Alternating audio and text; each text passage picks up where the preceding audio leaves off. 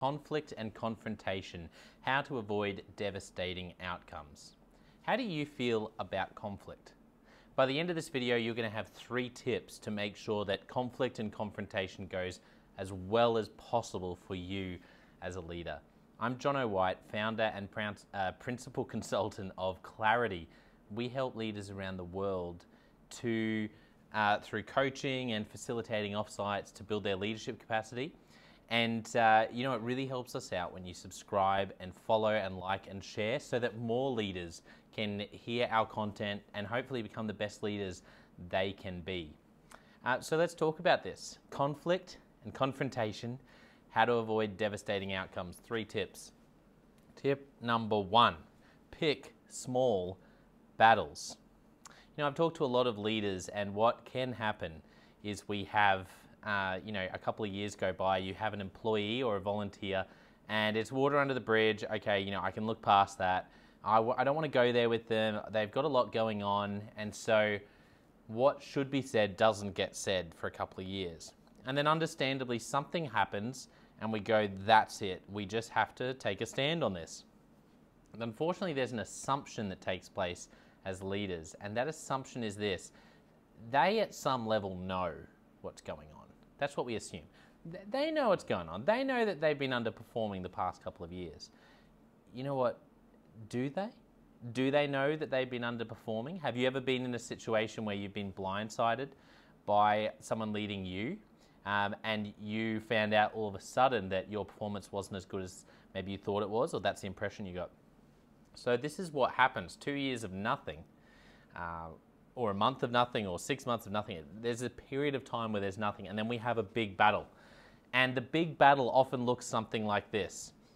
Okay, you know what? I, we just need to bring it to your attention that, um, you know, for recent history, you always, you know, so there'll be a sense of generalizations in there because we're looking back over the past couple of years. You you you uh, turn up to work late and what does the person automatically start thinking? Well, no, I don't. I was on time yesterday. Now, whether, whether you're right or not is actually not the point here, because if you want to have conflict and confrontation that doesn't result in devastating outcomes, then you need to pick small battles. Big battles just don't work because, uh, and we'll get to these other tips in a moment, but when someone is surprised and there's a big battle on them, then of course they're going to get defensive. And really, nobody wins in these situations. What you often end up doing as a leader is having to mop up or backtrack to just make sure everything goes well. Rewind two years in this situation I've been discussing.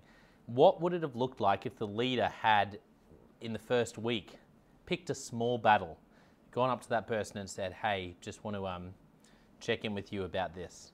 Small battle, no performance management, no big calamitous issue, no sit down, you, you're always late, just this specific issue. Pick small battles. That's your first tip. The second tip for uh, conflict and confrontation to avoid devastating outcomes is to avoid surprises. Okay, I just mentioned this. This is key. For you as a leader, I want you to think um, of the answer to this question. When was the last time that someone you were managing was surprised in some way? They were surprised. Not surprised as in you had a birthday, surprise birthday celebration. Okay, well done. I'm talking, you know, surprised as in you pulled them up on something and they gave you this look. Oh. Or they said these words. Oh, I, di- I didn't realize. Or they said these words. I, I really thought I was um, doing the right thing. Now, as leaders, we often see this and we think, okay, need to realign need to clarify true, true. And there's actually an issue. Whenever you have someone that's surprised, you need to go back a step and say, whoa, whoa, whoa, whoa, to yourself, not to them. Why are they surprised? Why have I gone in to pick a small battle and there's, there's been surprise on their face?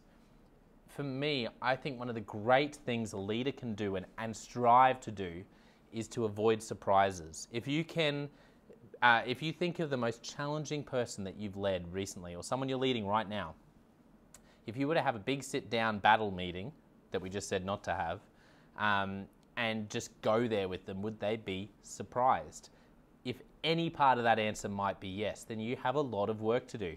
Because if you're ever going to get to that meeting, what you want to happen is you want to get there in the room. These meetings do happen. I'm not saying that they never happen. I'm saying go for small battles whenever you can rather than the big battle. When you do have a big battle, wouldn't you rather the person that you're leading say, I know you, you don't even need to tell me. We've, we've had 50 conversations about this in the past 10 weeks, and I, I, I know what's coming. That is painful, but way better than what are you talking about? I thought I was doing a good job. You can't do this. And everything else that goes with that. Now, irrational people are going to be irrational. So, for you as a leader, this isn't how clear do you think you've been. This is how clear do you think they are on your expectations of them. So, if they're not clear, they're going to get surprises. And that takes us to the third tip for conflict and confrontation to avoid devastating outcomes. We said number one, pick small battles, not these big battles. Um, number two, we said avoid surprises. No surprises. Whenever you see surprise on someone's face, you need to go back to square one and make sure that your expectations are clear with them, which takes us to the third tip clarify, clarify, clarify expectations. I've been guilty of this as well. You know, when, when that amazing new person comes on your team, there's a tendency for some of us to go, oh, you know, as we say in Australia, she'll be right. She'll be right. Come on board. Find your, you'll find your feet, particularly if they're competent. You're competent, you'll find your feet. Off you go. And for some people, that works. Everyone's excited. Everyone's excited. They've got a new job. They're getting paid. They're, you've got a new employee. You've filled that gap at long last. Unfortunately, when we fail to clarify the expectations from day one, we're setting ourselves up for more work, not less work, more pain, not less pain down the track. And that's because when we don't clarify the expectations, we are creating all sorts of frustrations. I've heard it said that the distance between your expectations and your experience, this bit here, that's called frustration.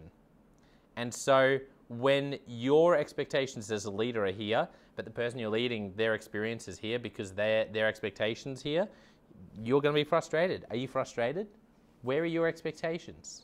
And how clear are the people you're leading on what your expectations are of them? Because if you can get that crystal clear, and then particularly if you can have the experience lining up, everyone's going to be much less frustrated. So, all in all, it's not to say that conflict and confrontation won't happen. It will always happen. And bad news, it's always uncomfortable. Always. A nice, comfortable, fun conflict doesn't exist. Okay?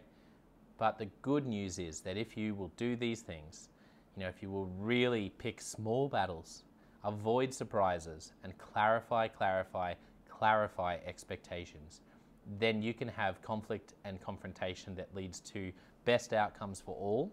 Even though there's some pain and uncomfortableness through that, that, that it actually ends up being a win for all. And at the end of the day, I believe you can avoid devastating outcomes and particularly avoid some of these blow ups that, that really are devastating outcomes that hurt a lot of people. And so, uh, if that has helped you to get clear on anything in your leadership, then I would love for you to comment wherever you're watching this or listening to this. Comment with the word clarity. Everything we do is based on clarity. And thank you so much for subscribing. It really helps us out. If you haven't, do that now. Subscribe, follow, like, share, because the more leaders that can hear our content, we believe that we, uh, we want to invest in them to become the best leaders they can be. And it means you also stay in the loop with our content. There should be some links below as well. Uh, we do a couple of free scorecards. There's a scorecard to find out your leadership style. It's free. It takes less than 10 minutes. And there's one that's even faster, less than two minutes. And it, and it answers this question How do you rate as a leader? And find out where you rate across five key traits of a great leader. Uh, so thank you for watching or listening, and I'll catch you next time. Cheers.